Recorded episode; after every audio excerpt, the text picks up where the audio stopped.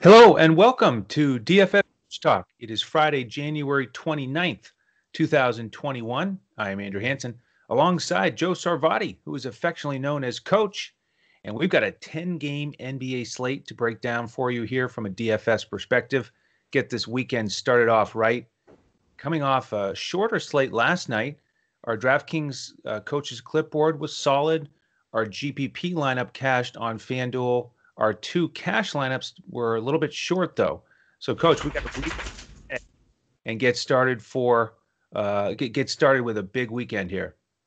Yeah, absolutely. I you know, and this is right my sweet spot. I love double digits of games. I think it gives us an edge because it takes extra preparation and extra work uh, really to come up with the solid lineup. So I am fired up for uh, this slate and definitely look forward to getting in the, in Discord with our members and, and chit chatting about it. Uh, we've had a, a lot of new members this week, so it's it's been a lot of fun, and uh, we're looking to get on a, a smoking hot streak here. And today is sounds like as good of a day as any to start it.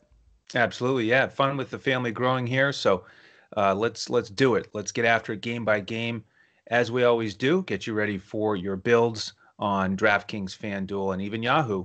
So game one is Indiana and Charlotte. The first game here at seven o'clock. In terms of the slate in general, we've got seven of the 20 teams involved in a back-to-back. Two games over 230 with the total on betus.com.pa, our presenting sponsor. I'm actually a little bit more interested in the two games that are 229 totals. So oh. we'll we'll evaluate that as we go. You're going against your own magic 230 number rule, but that's well, okay it is the magic number and it gets gets the attention but yeah. that doesn't mean we have to stack it right? That so is, that is correct. In fact it usually gets uh, overowned because of the high number too. So what we're going to do too I, I wanted to set the stage for the show a little bit because we're we keep tweaking and fine-tuning especially on these big slates because we want to get them all in in time so everybody has a chance to listen. But we're going to go back and forth and open a game and then respond to the game We'll talk about the, the lines, of course, the defensive efficiency, the pace, and I'll, I'll also touch on that that real key category. I got a lot of great comments yesterday when I went over the defensive real plus minus, but I'm only going to uh, go with like the extremes, like if they have a top 10 defender at any position and a, and a bottom 10 defender. So that'll uh, help us get it in a little bit quicker, but still give you uh, definite targets that you can go after and fades that you're going to need to do. So you have the first game, which is very exciting because I know then I don't have to take the Cleveland Knicks game, which is the one after the next. That's right. No doubt about it. So I get I get Indiana and Charlotte here, which is a rematch from Wednesday. Indiana won that one 116 106. And let's start with the star of the night in terms of value, Cody Zeller. He was huge for me, he got 10x, 10x. 37 fantasy points on DraftKings, 10x, uh, even better than I was hoping for. He got up to 30 minutes. I was just hoping for something in the 20s. But yeah. if he's going to be back in the starting lineup again, he's only 4,000 on DraftKings. So tremendous opportunity again here for a value play to start us off. 4,600 on FanDuel, a little bit more, but I, I think he's still playable there. Not sure if I'll go anywhere else on the Charlotte side. LaMelo is a good price now. It's gone back down with his minutes, right. so he would he would really only be GPP. Hayward is a decent price on both sites. On the Indiana side, uh, Sabonis had a triple double in that matchup on Wednesday. He's yeah. right around nine thousand. Certainly, you could go there. Uh, Brogdon is inching down in price, so he's getting there. But this is, you know, a total of two twenty one not expecting a high scoring game here, average pace on both sides, and average defense. So, you know, and look at the last game 222 total. So I would expect something similar. Uh, unlikely to pay up for those Indiana stars on this 10 game slate. You could look at maybe a one off. I think Lamb, Justin Holiday, and Doug McDermott are all fair prices, really on both sites. So uh, that's just sort of if you need it, uh, slide one of those guys in. Yeah, yeah. I'm, this is an interesting game. I, I, think it has some intrigue to it. Um, I like the fact that Sabonis's price has come down. By the way, you know he's nine thousand ninety two. He was up there, you know, close to ten or maybe even touch 10 there uh, before he missed the game.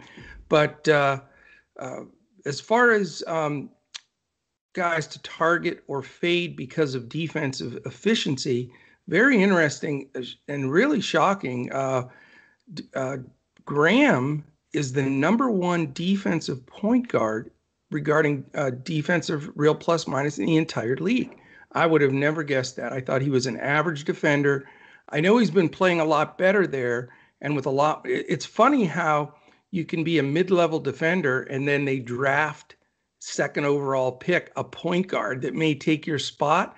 Wow, all of a sudden your defense, you're you're busting it. So uh, that if that wasn't a, a kick in the pants for him to get motivated, it, nothing was. So you know, like you mentioned, you know, the the fact that that uh, Graham is playing that good defensively, uh, you know, that really uh, eliminates Brogdon for me on the pay up uh, just for that simple fact. Uh, and you know, I think Sabonis is in play at that number uh, against a Charlotte front line. I know Cody's back, but I still think Bismack's going to get some time. I think PJ will switch and they'll go small, you know, when one of Turner or Sabonis are out. So, uh, you know, Sabonis is the guy that catches my eye here. The other guy that I, I and I've been mentioning this last two or three games, Jeremy Lamb looks good. I know I know he's coming back from an ACL tear, and uh, but you know those really thin guys like Lamb and KD and those guys, they don't put much wear and tear on their lower half because they're just carrying so little weight. And I think he's just one of those guys. And uh, his price is still right. And he's the kind of guy, as silly as it sounds, that can break a slate. If he gets hot and gets big minutes, he's a streak scorer. So I would consider him. Um, and on, on the other side of the ball, uh, as far as DRPM uh, for Indiana, uh, Turner, Miles Turner is fifth in the league against centers. So nobody's uh, horrible on either side defensively in the bottom 10, but Turner's a top five, which you know, I know the Cody Zeller thing, he's underpriced, the 10X, but having to go against Turner, and then when Turner sits, having to go against Sabonis, who's above average, still worried a little bit that he's not going to play the big, big minutes. Um, you know, that's a little bit of a, a concern there. So I'm not going to go to the bigs on a 10 game slate in this game uh, as far as from the Charlotte side. Also, I still don't want to mess with this you know, Graham Rozier ball rotation. It's very frustrating. I do have a guy on the Charlotte side, though. It's pretty obvious pick, and that's Gordon Hayward. He's been so steady, so good, so consistent. And for some reason, his price actually went down a little bit. So I'm not sure why that is. But, uh, you know, at his number, I think that you have to absolutely consider him. Uh, you know, he's only 7,000 on. Uh, DraftKings. And if you look at the guys that are ahead of him, it's like, why, you know, why is that? Uh, he is 7,600, which isn't too bad on FanDuel. But, uh, you know, so for me in this game, I'm all about uh, looking at Sabonis, the possibility of Lamb as a value, and then uh, certainly uh, high consideration for uh, Gordon Hayward. That's it. Okay. All right. Second game seven o'clock game. It is the Atlanta Hawks at the Washington Wizards. Atlanta is minus four. It's a 234 over under. So there you go. The highest total on the board. And here's why. Defensively, Atlanta's uh, down to 12th. They had uh, were up to 10th. Uh, Washington's all the way down to second to last. At least they're not still in last. So that's an interesting take. Um, pace is good though. Atlanta's 17th. Washington, as we know, is the fastest. So it's hard not to target Washington games much because you've got, you know, the fastest paced team with terrible defense. Now, one thing, and I want to just take one second to discuss this. Did you see Beal the last couple games, especially the last game? He looked like uh, it felt like when I used to coach AAU and I had a really great player, and the players around him weren't that good. And he just looked like I'm looking for another AAU team to go to. I mean, he really looked like that to me. And my question to you is, you know, he obviously doesn't like playing with Westbrook. I think seeing Wall that up, you know, even upset him more because he enjoyed playing with Wall. You think they're gonna trade him, or is, is stuff going to start going sideways with Washington? I think Scott Brooks is a lousy coach, by the way, just for my two cents. But what do you think? I think, you know, he has said that he wants to stay there. And I would, I mean, I, I wouldn't be thrilled about playing with John Wall or Russell Westbrook because John Wall had an attitude and he, he thought it was always his team. And he still thinks that he's the, the big star and Beal is secondary, which I don't think is true. Uh, that was the big brother, little brother thing because yeah. he sort of took him under his wing. But Westbrook acts like that, and he has he no right too. to. Right. Yeah. So that that has to be frustrating for Beal. Um, but uh, so I, I I think he stays. You know, this team has been ravaged by COVID and injury, so yeah. it's it's a rough season. But you know, they've got some you know exciting pieces there.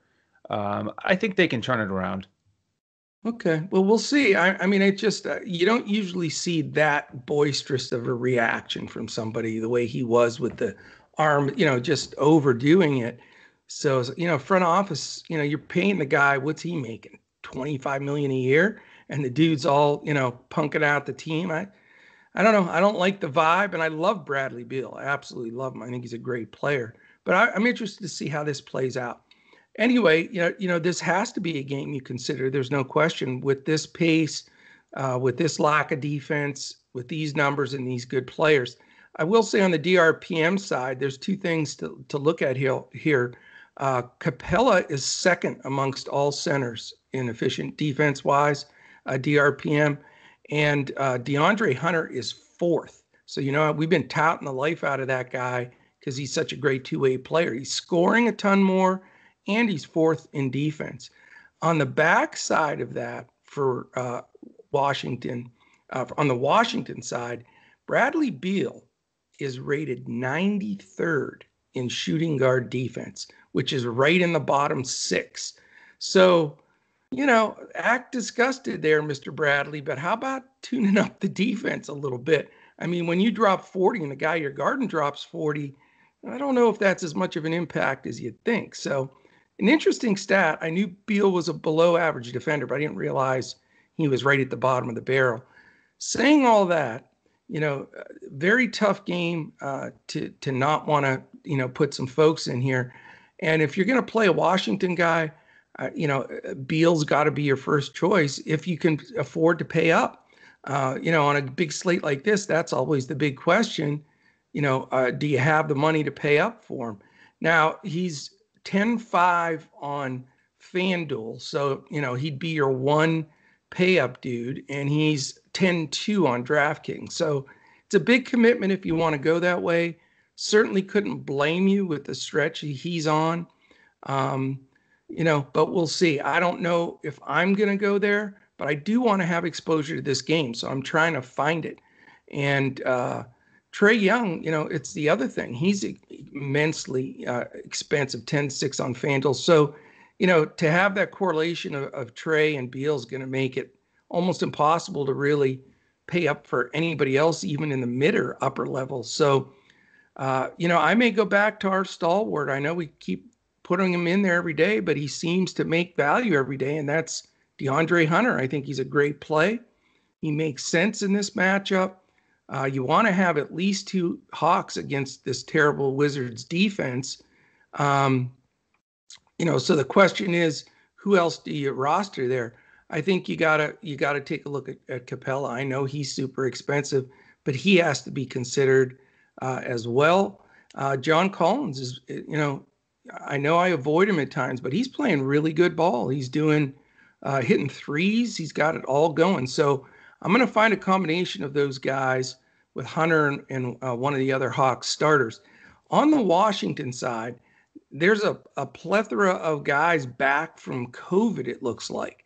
Uh, right now, uh, I'm not sure if they're all uh, definitely ruled in, but you're going to get uh, like Hachimura back and uh, multiple guys. Do, do you have the news on that, on which ones are, are back for sure? Yeah, Rui Hachimura is back. Bertans is back and Mo Wagner is back. Okay, so those are all, you know, they're going to all take some usage. Uh, Westbrook's back uh, right. too. Westbrook's playing. So, man, it makes it tough uh, when you look at it that way. Uh, Lopez will split again with the bigs. I don't like Hachimura. I don't think they'll push him in game one back. I, I don't want Russ.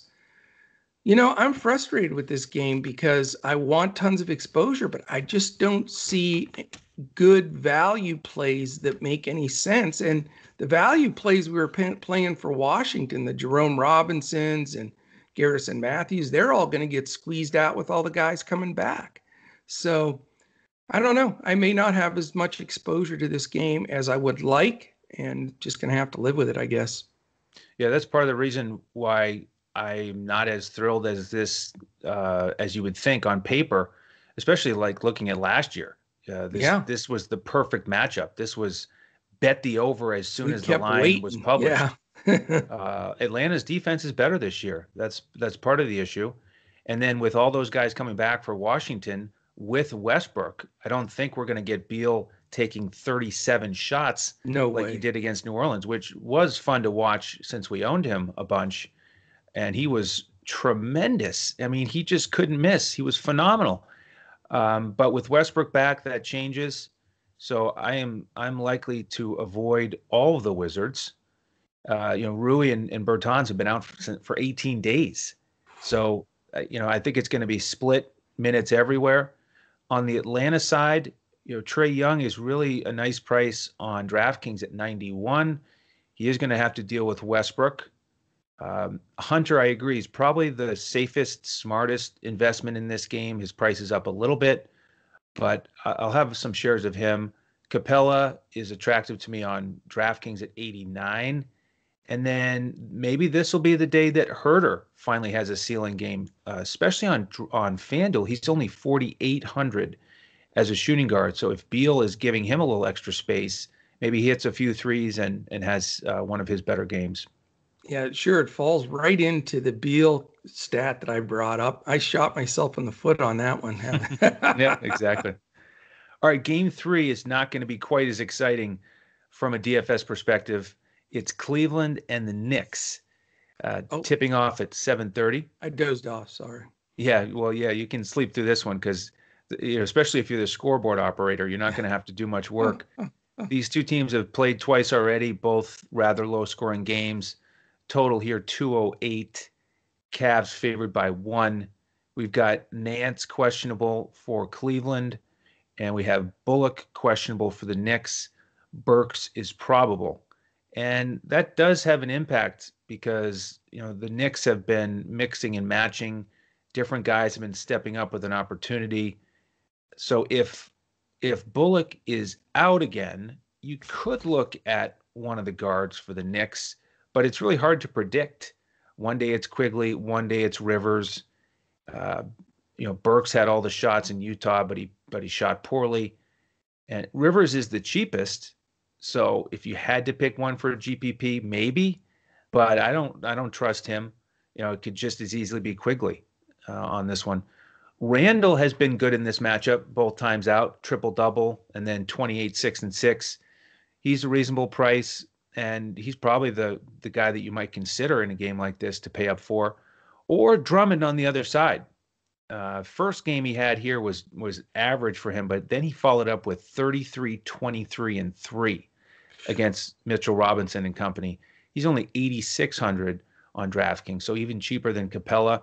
That's an option to consider. Sexton, I think, is a, a fair option uh, in the 6K range. I think there'll probably be some interest in Taurean Prince off the bench. He's certainly had more success here than he was having in Brooklyn, more minutes. He got 30 minutes last game, played well, but I don't trust him now that his price is up. So it might be one of the studs here, one of the bigs, because you know you get these teams that that miss shots. They're not good at scoring. Cleveland's 27th in offensive efficiency. The Knicks are 26th. That leads to rebounds and we know that Drummond and Randle gobble those up. So uh, it may be one of those guys for me or a pass. This is a fast one for me. Uh, that 208 number, you have two of the top nine defensive teams in the league. Who'd ever think we'd say the Knicks and Cleveland were two of the better defensive teams in the league? That hats off to both coaches for turning those teams around. But pace is a killer, 26th and last. So you got great deed, no pace, a low Vegas total, a glutton of uh, players in positions we were getting value. If you can figure out the Quickley Elf Payton, uh, Alec Burks, Austin Rivers fiasco, beat go at it because I want no part of that. Also, uh, the other side of it, I just Drummond's played 28 minutes the last couple games. He split the one game with Allen. When Nance was out, they did play eight eight minutes together. I don't think they have any clue. They want to sort of showcase Drummond to trade him, I think. But last year they picked him up for two expiring contracts and a second pick, and they got Drummond and a second pick. So they basically were taking Drummond off their hands. So I don't know how much you know he carries in trade. I know he can do uh, bust some DFS slates, but I don't think he gets more than 24 to 28 minutes again with Allen being there. I just don't want that sweat in a 208 total game. I will say defensive real plus minus. Mitch Robinson's fourth in the league of all centers. And the reason Reggie Bullock keeps getting his minutes, he's the second best shooting guard defender on the perimeter in the league. Um, believe it or not, this was a really impressive and someone that's really bought into Thibs' defense. RJ Barrett is 10th, which, uh, you know, that was a little bit of question coming out of Duke is, is could he, you know, defend at that position? He's obviously doing that. Uh, I will say on the negative side for these two teams, the only team uh, guy that plays poor defense to a very high extent is Andre Drummond. He is 49th among centers. So that's a big reason I think, you know, teams don't see uh, a lot of use for him because he's not really a rim protector. He can block a few, but he's always out of position. You know, he just does a lot of things that drive coaches nuts. He turns it over a lot, a lot of things like that. So, uh, bottom line for me, and I'll make it quicker on this one, I'm not going anywhere with this game at all. I, I get the fact, uh, you know, that that there are a few guys that have been scoring well. Uh, but I just, you know, I'm not going to pay up the big bucks for Julius Randle in a game with this low of a total, but I do think he's the best player in the game. All right, let's zip right to the next one. Uh, is it the uh, Clippers in Orlando that you have next? Uh, Kings and Raptors. Oh, okay. I missed one. I'm sorry. All right. Sacramento and Toronto. Sacramento is on the first night of a back to back. Toronto's a five and a half point favorite. Good solid total. 229 and a half. So I know this is one of the games you're looking at. Um, defense, Sacramento has shrunk down to dead last, worst defense in the league. Toronto, who I, I knew this was going to happen, but I didn't think it'd be this fast. I remember a week and a half ago telling you Toronto's 22nd, a Nick Nurse team. Guess what? They're eighth. They've they've plummeted up, not down. They've catapulted, I should say, up uh, to eighth. As far as pace goes, it, it makes you interested being 11th and 9th. A couple of things to, to point out. Uh, if Siakam's back, uh, or, you know, uh, whatever that rotation, their bigs is going to be, even if he's not, Bagley for Sacramento is second to last, 66th in the league in, def- in defense at the power forward position. And that's a guy that was drafted above Luka, by the way. Um, on the Toronto side, you've got two guys that are defending well, and they happen to play the both play the same position. Toronto's centers, Baines, believe it or not, is 10th, which we always knew he was scrappy, and Boucher is eighth. So they continue to not give Boucher full minutes. I don't know what else the guy can do. Can hit threes, block shots. He's scoring way more. He rebounds the ball, and he's eighth in the league in defense. Let the kid play. Uh, so as far as this game goes, I do like the feel of the game. I think uh, you know we know need news. What is the latest Siakam news? Questionable. I think he's expected to play, but Anunoby is questionable. Yeah, right. So that you know that really stings Toronto, especially on the defensive side. But um, you know if Siakam's back, I, I think that he's a sneaky play that'll be super low owned. I don't have any problem uh, with him there.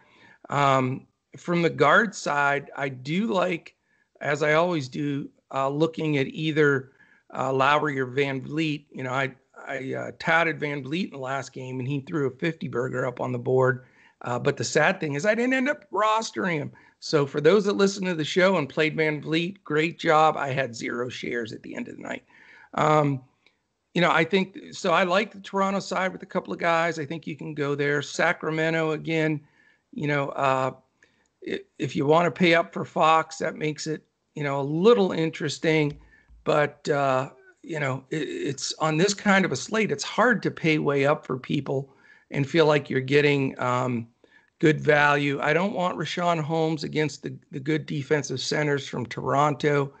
Um, and really, you know, you, you, somewhat gamble. I know Buddy Hield had an insane game the other day, but I just he doesn't seem to put those together in a row very often. So, you know, I'm looking more to sneaky Siakam, one of the uh, guards for Toronto, and uh, definitely want to have some exposure here. Yeah, I like this one a tiny bit better than Atlanta and the Wizards, as you predicted. And, you know, the pace is part of it and the the Kings' poor defense. And I think with the Raptors pushing it and scoring it easily against the Kings, even though their defense is better, I think the Kings have an opportunity to to make this a high scoring game. And their prices for these stars are a lot cheaper than in the Atlanta and the Wizards game. So yeah, they've come down for sure. Yeah, you know Lowry, I, I like here in this game, just barely over seven thousand on both sites. Yeah, uh, you know you could go with VanVleet or uh, Siakam. If Anunoby sits, Powell is going to get a lot of attention again. He's 6,200 yeah. though on both sites. So, yeah. I mean, I'd rather just pay up for Lowry. Uh, and then I do like Baines here as a as a value play. You know, sort of similar to Cody Zeller, where his minutes have gone up finally, and he's finally showing his talent. You know, 23 minutes last game, and he had 28 DraftKings points and he's 3,400. So if he does anything similar, which I think he can, it's not like Holmes is going to shut him down. And in a fast paced game, he's going to have lots of opportunities for rebounds. Uh, I like Baines here as, as a great value play. On the King side, you know, not quite as excited about their guys because of Toronto's improving defense. Fox is maybe a little high on this slate for me. And then Hield, like you said, can we trust him to do it again? He's still pretty cheap on FanDuel at 5,800. So that's probably where I would look if I were to go to Mr. Hield. Okay. Game five, coach, is the other 229 and a half total that I like. It's the Bucks and the Pelicans. And we've got these teams who swapped players. Remember that big trade? Well, yeah. here we go. We've got Jrue Holiday going back to New Orleans. Well, that'll be interesting. Down he comes on Bourbon Street which will also be known as Narrative Street tonight. Yeah, and uh, I think I think uh, he may get a little boost here. I like him at seven thousand on DraftKings. Um, you know, he's uh, he's been a little bit underwhelming for Milwaukee. Yeah, but you know the Pelicans are 24th in defense this year, and you know, Lonzo is banged up. If he plays, he's questionable with the ankle. Uh, so he's a guy that you could look at. And then on the uh, in terms of the other stars for Milwaukee, Middleton I think is a, a fair price for this game.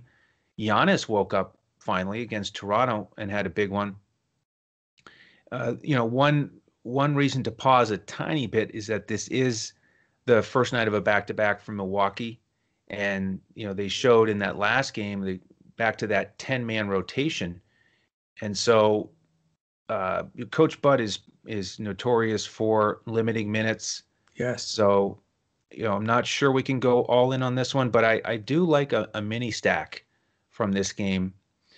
On the Pelicans side, that that news with Lonzo is going to be huge if he plays or not, because Bledsoe is a really nice price, fifty seven hundred and fifty five. I, I like him even if uh, Lonzo plays in this game environment. Uh, if Lonzo sits, Nickeil Alexander Walker also comes into play off the bench, or he might start uh, 4,200 on both sites. Right. That could work. Uh, Brandon Ingram, he, he sure looked terrific against Washington. Seven of 12 on three pointers. Crazy. Uh, we had him too. I'm a, yep. I love him.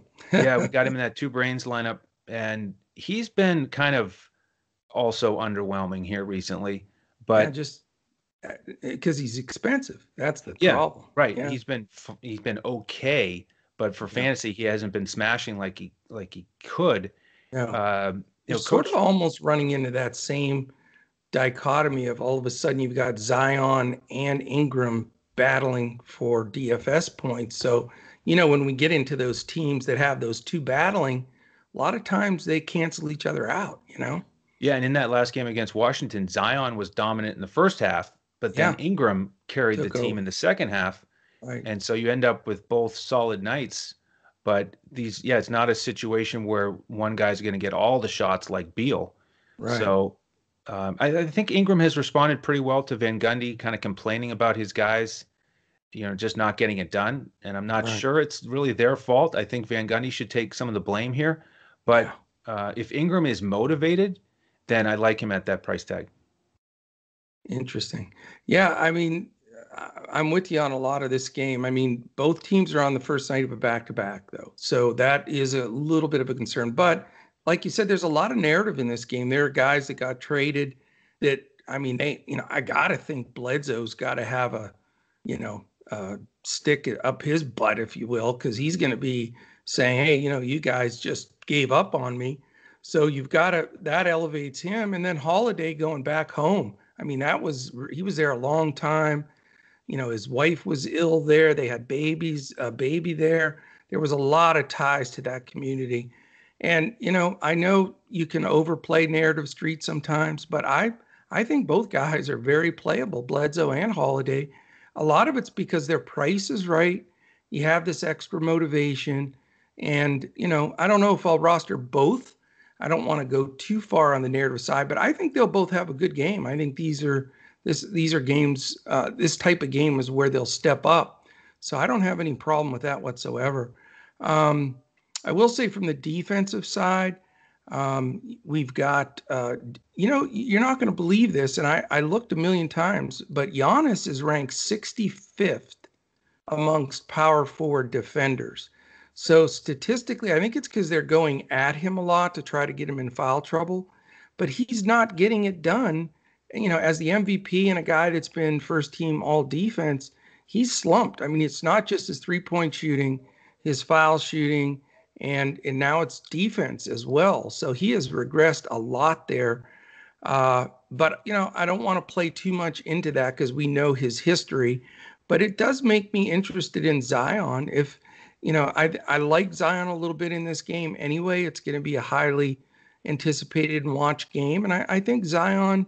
Uh, with his bulk can do really well in there. I don't I think, you know, that's when he seems to have an advantage is when he goes against the the lanky, skinny guys and and can get it done. So I don't mind Zion whatsoever. Um, I will say though that I I, I want to look at uh, Nickeil Alexander Walker if uh, Mr. Ball sits and if he's going to start. So we got to watch that news because at that price he's such a steal because he's going to have his hands on the ball and be part of everything that's going on. So I'm very interested there. Um, you know, after that, I, you know, I know it's a 230 game, 229 game, and there's a lot of decent players here. I think this game may get overowned a little bit. Um, but I'm I'm sticking with really Bledsoe Holiday as as the guys I'm interested in. I think Zion and maybe a value play with the Nickeil Alexander Walker. I'm not going to spend up on on Giannis or Middleton in this game, even though it's going to be fairly high scoring. I mean, let's face it, with Giannis at, at this point, as expensive as he is, it's sort of like Luka now. They can get like 68 or whatever he had, and he was like 5.2x. So I mean, you got to get monster monster games for these guys just to make value. Whereas if you pay down 1500, even 2000, can still get a, a guy that can break the slate and then you don't have to go as low in value. So I'm sort of fading back now away from the stars and scrubs. And I think the way the pricing is is shaking out, you can build more of a, a quality medium build lineup. So that's where that's where I'm looking there. All right, now is it Orla- uh, Clippers in Orlando? Yes. Okay. Here we go. Clippers in Orlando. It is uh, Clippers on the second night of a back to back. They're the only team that played last night that plays tonight. Um, they still have all their guys out. So if you read somewhere that they're questionable or game time decision, that's bad information. Uh, they did not even travel with the team on this road trip. So none, you know, Kawhi and uh, George will not play. So the the Orlando's actually a three and a half point favorite with those key guys out. Uh, for the Clippers, a uh, couple of things. Uh, the good side defensively, they're 16th and 20th, so that makes them playable. However, they're 28th and 21st in pace, so that you know is not good. The only uh, DRPM guy that dives out is Fournier. He's the 90th rated shooting guard defender. So, you know, that makes me interested in the whole Reggie Jackson, Terrence Mann thing again. Uh, those guys have, you know, we've been playing them since all of these uh, uh, COVID sitting folks for the Clippers. So I still think they're both in play. Their price is still not, you know, unreasonable by any stretch. Um, and then after that, you know, you've got Ibaka that gets a lot of minutes at center, and he's a really good defender. Didn't quite make the top 10, uh, but he's close. So that really uh, negates a little bit of Vucevic for me. The other thing is, since Fournier came came back, that dude thinks he is the best shooter in the league. If he's open and gets just a, a tiny space, he's not passing it; it's going up. So it's it's scrambled a little bit, and I think it's hurt uh, you know, Anthony at point guard, even Vuk a little bit. The question on this team is we've got uh, Gordon is questionable, I believe. So if he's in or out, may have uh, some effect on uh, if there's any value in this game or not. When he sits, you can always go the super value route with a Birch or somebody like that. But again, I'm not I don't like the pace that the Magic play at, and I don't like that Fournier's back taking all those shots. And uh, you know, for me, it's going to be the, the couple of Clippers we've been leaning on. You know, the backcourt, and then you know maybe a, a possibility of an Ibaka or one of those guys, but not crazy about this game. What do you think? Yeah, I probably won't have much exposure to it. I, I am still interested in the guards for the Clippers, though. Jackson and Mann. Mann, especially on FanDuel as a shooting guard, 4,500. Mm-hmm. I think that's a really good price. I think he can handle the back to back short trip there from Miami to Orlando. So not not the toughest back to back. Kennard also in play on FanDuel for me. Fournier, you know, the thing with him is he's he has been scoring it a bunch, but he's also picking up the assists and I think it's four in a row that he's given 6x return. The thing is, historically, he's been hard to trust for consistency. You better and believe he, it. Yeah, and he hasn't gotten assists as much as he has been recently here with Fultz out. So he's in play. I like him a little bit better on DraftKings, where he's a shooting guard at 6,400. Uh, so he's playable, but I just don't trust him, even though he's been consistent lately. And then uh, I'll mention Khem Birch here. I, I, know you've had some interest in him this year as well, coming off another big game, and he's he's good price, right around four thousand. Right. So uh, he, he's a guy you can look at. I agree. Next game, coach, is the other uh, the next eight o'clock tip off on the East Coast. We've got the 76ers and the Timberwolves, and Mr. Embiid is questionable.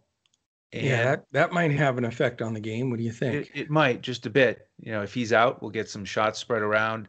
Maybe we'll get Dwight Howard back in the starting lineup. If we do, you know, I think he's a fine play, but I still probably lean towards Cody Zeller and Baines as cheaper value plays on DraftKings. Than Howard, you're saying? Yep.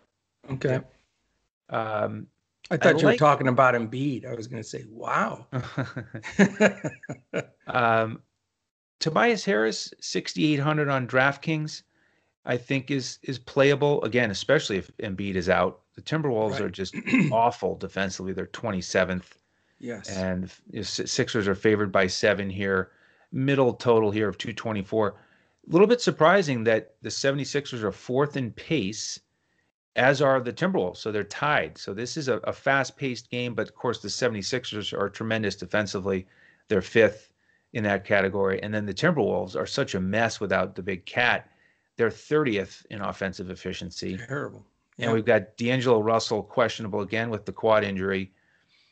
If he sits, last game, Rubio had 22 minutes, Jordan McLaughlin had 26. They're right. both at reasonable prices for that role, but it is a tough defense they're facing. So I, I don't know if I'll go for a value play there. And then the other guys for the Timberwolves, decent prices. Vanderbilt, Naz Reid, they're up a tiny bit. Uh, tough to to get excited about them though in this game. And then I got to mention Anthony Edwards because in that game against Golden State, he looked awesome. He was raining in threes, and his ball was wasn't even thinking about touching the rim. It was no. all net. It was sort of like Steph Curry on the other side. Do you see the uh, dunk he had on Wiseman? Yeah, dunks. I mean, that guy's an athlete. It was uh, unreal. He's just really inconsistent with his minutes and his oh, scoring. And in Minnesota in general, they just shift guys around. It's it's a mess. It's like disaster. You get, get get guys checking in, and three minutes later they're checking out. You get all these guys off the bench like Jake Layman, and um, you know it's just it's hard it's just watch. hard to watch and hard to trust. So Edwards is a real GPP option only, but uh, you know there's a, there's a pretty good chance I don't roster anyone from this game. Interesting. See, it all has to do for me with the news about Embiid. You know, if he sits, then I I like a couple guys from Philly in a heartbeat. Minnesota refuses to f- defend. Um, they have three guys that are get big minutes for them that are in the bottom four of their own specific position uh, position in defensive real plus minus. Naz Reid is 52nd against centers. The rookie Edwards is 95th of 97 guys at his position defensively. And Mr. D'Angelo Russell, big bucks, 94th ranked point guard. So you wonder why Minnesota can't defend? Well, there's three good reasons. Those guys don't defend. So, you know, if if Embiid plays and doesn't have a minutes restriction, I will consider him because Minnesota just doesn't have any pushback in the paint. And I think uh, Embiid could get 65 fantasy points in 28 minutes. I really do. I he could dominate that much. I'm not crazy about paying up for him if he's uh, questionable at all as far as the minutes. But if he sits, I think you got to look at uh, guys like Tobias Harris, uh, even like a Shake Milton. Um, maybe look at some of those guys that are, are going to get the extra runs and extra shots for that team with Embiid out. Uh, on the Minnesota side, I don't want anybody on that squad uh, at all. I'm so sick and tired of even the bums when they play. I mean, Rubio and McLaughlin splitting minutes equal. I mean, it's come to a point where really almost nobody's rosterable on that team. I mean, Edwards, if he's interested, like he was pumped up to play against Wiseman, and that's he had a great game. This game, he may come out and you know sometimes he acts like he really doesn't give a, a hoot and you know if he's open he shoots it and that's about it. So uh, i think minnesota may be the first team to fire their coach. They're not they just look terrible. Um, if Embiid plays i'll be more of a pass for me. If he sits i do want a little bit of that philadelphia which will be value at that point with him out. So that is it all right, we go to the the last eight o'clock game, Brooklyn and Oklahoma City. We have Brooklyn nine and a half point favorite, and this is a, a 232 total, second highest on the board. Seems like Brooklyn, like I said last time, they have made the decision that uh, they want to outscore everybody. They're not going to uh, play a whole heck of a lot of defense. But I did read uh, some coach talk this morning about Nash. Nash said that he does not want to overplay his three stars, you know who they are, uh, and that he is going to reduce the game load starting right away on all three of them and start using his bench more because he doesn't want them uh, fading out come playoff time. So that that doesn't help them out. It's hard enough to p- pick between those three guys. I did tout Harden the last time, which he was the underdog of the three, and he did the best. You know, I just I don't know how you can play one of these guys. All three of them have the potential to dominate or just be average. And if you pay up for any of these guys and they're just average, uh, you're in big trouble. So uh, this game has the highest uh, number. They it could blow out, although I say that against Oklahoma City, and as always, they are like 500 and still win some games. But um, I'm not going to go with any of the big dollar guys here from Brooklyn. I may not be for quite some time unless one of them sits. Um, the, the, here's the problem, though. The reason I want guys from this game is they're 25th and 21st ranked defensively. And we know every Brooklyn game has been high scoring. And pace, they're eighth and 10th. So you got the two, two of the top 10 pace teams. So how do you not roster guys? Well, I'm going to find guys to roster. I think Joe Harris has been, the, you know, the the big value play that is getting the big minutes and putting up value as far as making that 5x pretty much every game. If there's going to be a slightly reduced role for the other guys, I think Harris picks up some of that uh, extra play and extra shot attempts and extra handling of the ball. A couple of surprising notes here in this game from DRPM side. Do you know that Joe Harris is third at his position defensively? And he was a guy that that wasn't expected. So he is bought into, uh, I think, hustling his butt off to make sure he stays in that lineup once they got these three studs it's amazing. You look at these this DRPM and you can see the guys that have this extra motivation to keep their spot or position. And you know what? Defense is pretty much effort. I mean, yes, you know, have to know the angles and all that. But if you're busting your ass every time down on D, it's going to show. And it's funny how these guys that feel the heat of losing their spot consistently throughout this are the ones that are stepping up. Now, here's something the reason why this is really funny that Brooklyn, if they win the East, uh, they're going to have to, I mean, they're going to have to score 230, 240 points a game. They're just not good defensively. The biggest surprise, DeAndre Jordan spent his career as a really good defensive center, shot blocker. I mean, he had a great reputation. Well, as Father Time continues, he's uh, Father Time is undefeated and he just doesn't have that same quickness, explosion. He's not reading things defensively. He's 56th among centers. So, you know, you can attack center just because Allen's gone. We used to attack centers for Brooklyn with Allen there.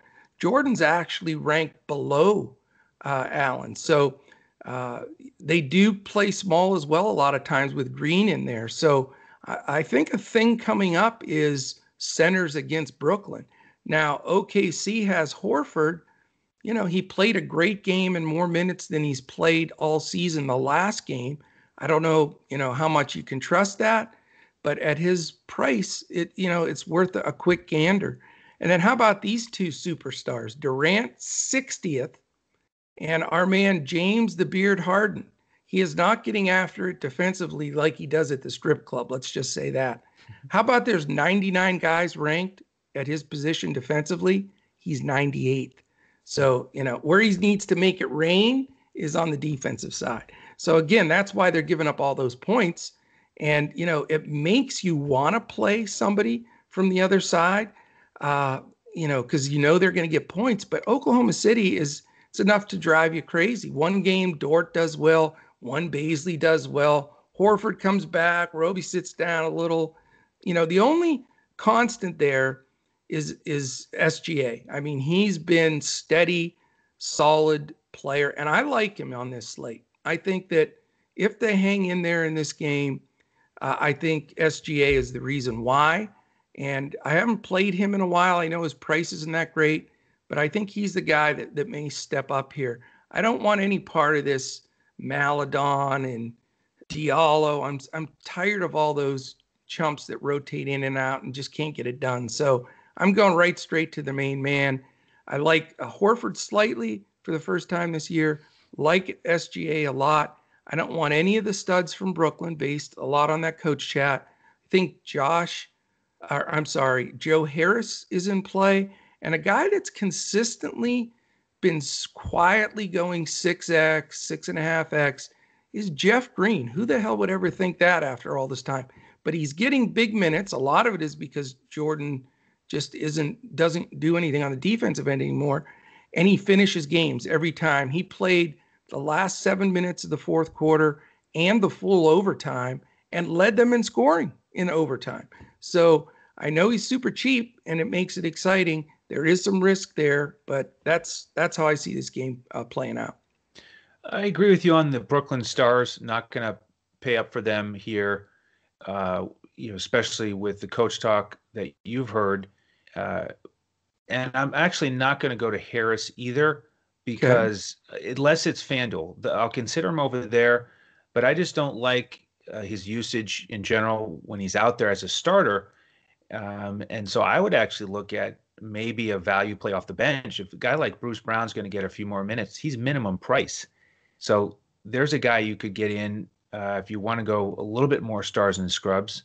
He's 3,000 on DraftKings. And Green, I think, is a, guy we have to keep an eye on. Uh, he's almost always a value play. It's still, yeah. he's still playable, but uh, there's a decent chance I'm not going to play anybody fr- from the Nets. On OKC, I do think Shai is playable here in this game environment. Uh, I think Horford, you know, it's the uh, Fred VanVleet father narrative. You know, there just you go. like VanVleet, he comes back after the birth of his child, plays great in Phoenix, and you know, with with Jordan's defense being an issue this year, I, I do think Horford's worth considering as a as a mid tier option. And I actually am interested in Theo Maledon because he started and got 30 minutes and he's only 3,400 on DraftKings. Um, I don't think you can expect huge numbers from him, but in an up-tempo game with guys like Irving and Hart and Harden who aren't playing defense, I think he can pay off the price tag again. Okay. All right, the 8:30 game we have tonight is Denver against San Antonio. San Antonio on the front end of a back-to-back. They're going to play Memphis tomorrow. So that is almost a cross off situation when you've got the Spurs involved in a back to back. Yeah. Good luck with Pop. Pop's 72nd birthday was yesterday, by the way. Oh, was so. it? Okay. well, uh, you know, despite the back to back situation for the Spurs here, I have a little bit of interest in this Murray v. Murray game. And DeJounte's only 6,100 on DraftKings. He's been messing around with double doubles and even a triple double. He's good. So I, I like his price there. Uh, DeRozan's under 7,000, which on DraftKings gets my attention, but I, I, still prefer Murray, 700 cheaper. And then Lamarcus Aldridge in the 5K range on both sites uh, is still somebody I think you can look at.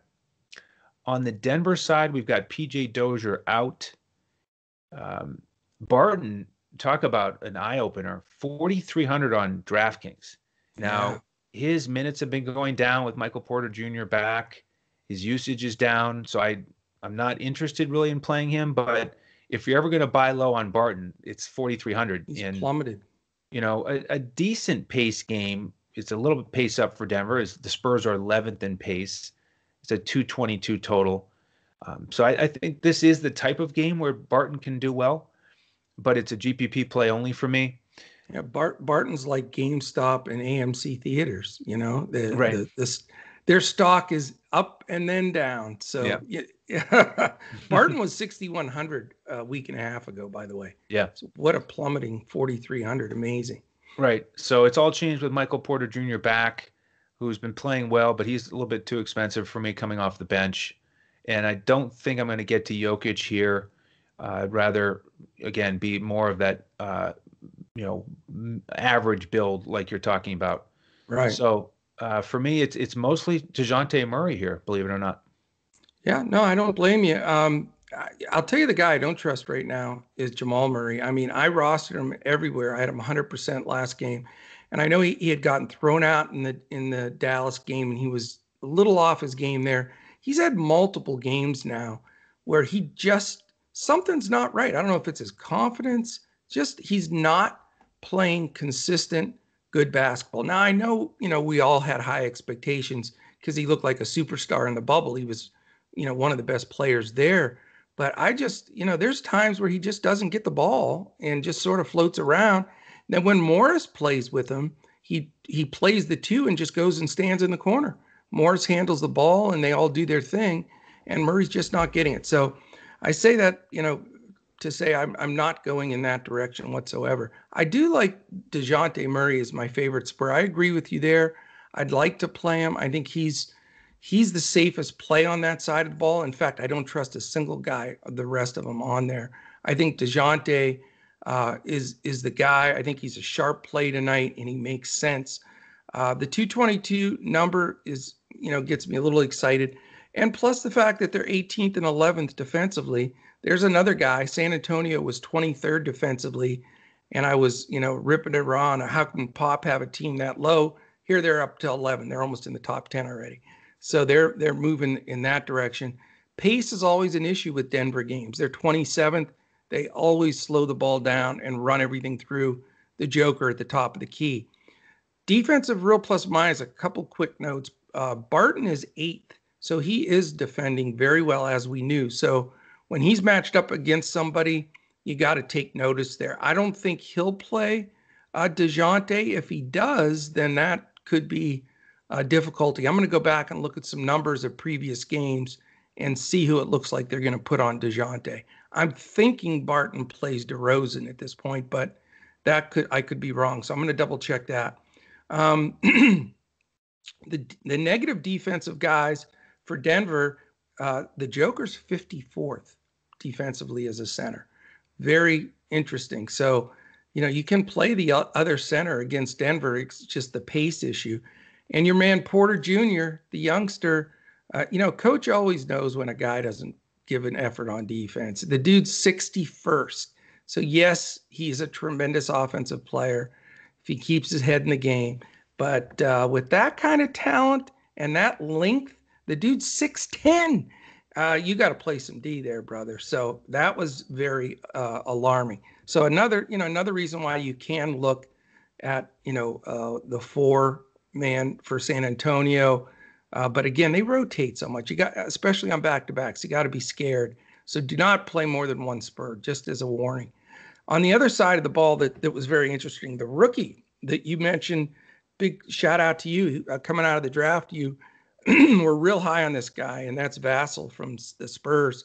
He's the ninth best defender at that position as a youngster. Just right out of the, that's what the Spurs do. They draft these great athletic defenders. DeJounte Murray's tough too. He's fourth amongst point guards defensively. So another reason not to play the other Murray, Jamal, today. I will say the father time situation has caught up to DeRozan. He's plummeted to 71st defensively. So it's time to start playing the opposing shooting guard, small forward from the other team as well. So uh, I will have some exposure here. It will be cautious, but it will be there. All right, last game, sir. Let's attack it. It is the late night hammer. It's a national TV game. It's got all this attention, and uh, it's going to be interesting. It is the Dallas Mavericks at the Utah Jazz. Dallas on the first night of a back to back. Carlisle's notorious uh, for minutes splitting on back to backs. Uh, he's from that pop school a little bit, but uh, here's the thing: Utah's only favored by three and a half because we don't know if uh, if Mister uh, who their their star Mitchell if Mitchell's going to play or not. So based on this number that I'm seeing here, it doesn't sound like he is. Utah crushed Dallas uh, on Wednesday, uh, and they didn't have Mitchell. So you know I'm assuming that that's the case. Plus Dallas gets another uh, shift of guys back. All their COVID guys now keep coming back little by little, which does not help the situation for DFS because he likes to play 12 guys at times. So it definitely hurts. I'm not going to pay up for Luka against Utah defense. They're the, the third best defensive team in the league. You know my feelings on that tall drink of water, seven foot three, Kristaps, softy Porzingis. So I'm not going there. You know, they start getting all these other guys that are going to contribute. Now, Josh Richardson's back, Maxi Kleber is going to be back.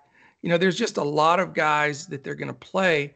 Uh, so, uh, you know, even with Finney Smith and different guys grabbing their minutes back, I want no part of the Mavericks right now. They're playing poorly. They're on a three-game losing streak. They're on the uh, on the road for the second straight game against a team that's won 10 in a row, I believe. And so it's not a Dallas Mavericks night for me. Sorry, Dirk, my bad. Um, and then on the Utah side, it all has to do certainly with whether Donovan plays or not. My my center today, and I I'm so so angry at myself for Wednesday because as you know, I talked about it on here. I had Gobert as my center from 9:30 in the morning until Central Time, like uh, five minutes before lock. Let's just say that. And I put took him out. He was the highest scorer. Now, do I think he's gonna have that crazy game again? This is not a points chasing issue because I always shy away because I think people way overreact. If somebody has a good game, they roster him the next game. It's just such a general sucker move most of the time. But not in this scenario. I know Dallas is getting some guys back, but they're going to be rotating their bigs like crazy. I think Gobert is solid, solid, solid because he's going to get a million rebounds. He's going to block some shots. And their interior defense for the Mavs, I've said it like for two weeks straight, they can't stop anybody. Powell is is just horrific. Um, Porzingis won't get down there and bang around. And then, you know, is Maxi going to be back? If he is, how many minutes can he play? He helps a little, but not much.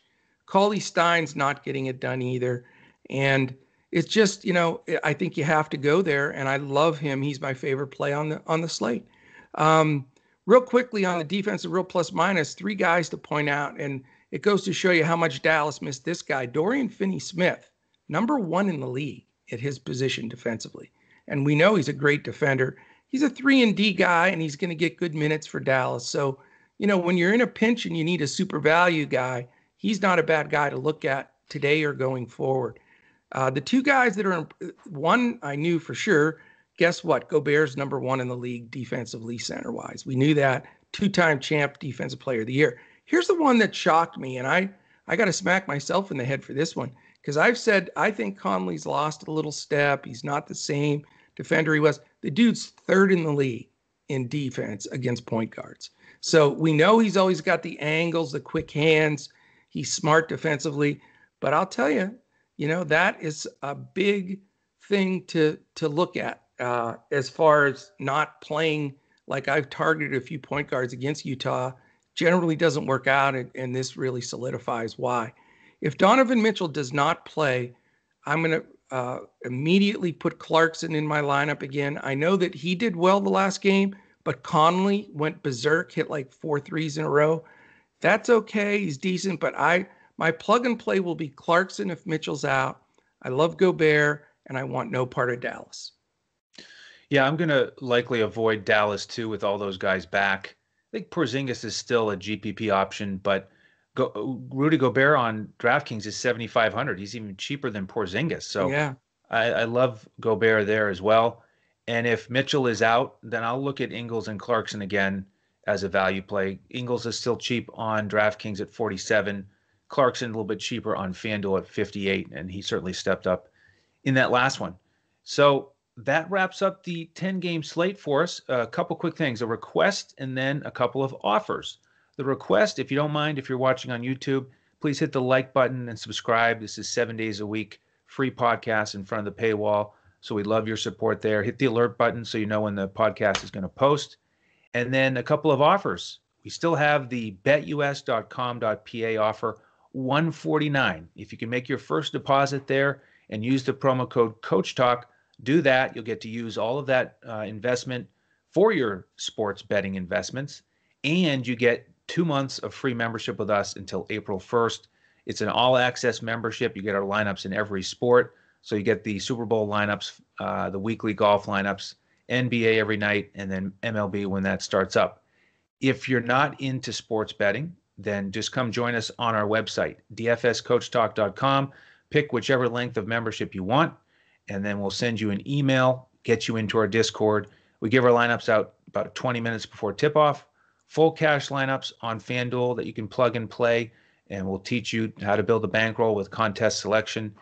The coach's clipboard on DraftKings every night with core plays highlighted in pivots, and then the full Yahoo lineup as well. Yahoo, uh, let's do it. Yeah. Hey, real quick, smash the living daylights out of that that thumbs up. Please subscribe to us right away, as Andrew said. Hit the alert so you see us. Real quick shout out to a bunch of our new folks that have been so active and so awesome. MDNYK83, all the wave of Champagne X Matt, and uh, we have a couple others. Uh, Deluxe has been awesome. These guys are just in there all the time, and guys uh, and gals. building in. And gals yeah we've we've got uh, some of the gals in there too. So um, warrior chad we got to love warrior chad as well. The last two that i had in here were c underscore chatch gotta love that one. And leonidas. I don't know how that's right. Leonidas leonidas but he is my Yahoo playing buddy now. So there you, go, there you go, man. You can close us out. All right. So thank you all for tuning in today. Make sure to come back tomorrow as Coach will have the pod for you solo as we get started on the weekend. And uh, good luck with everyone, everyone's lineups tonight. So on behalf of the coach and the rest of the DFS Coach Talk team, I am Andrew Hanson. Thanks for tuning in, and we'll see you again tomorrow as we look to crush it in DFS.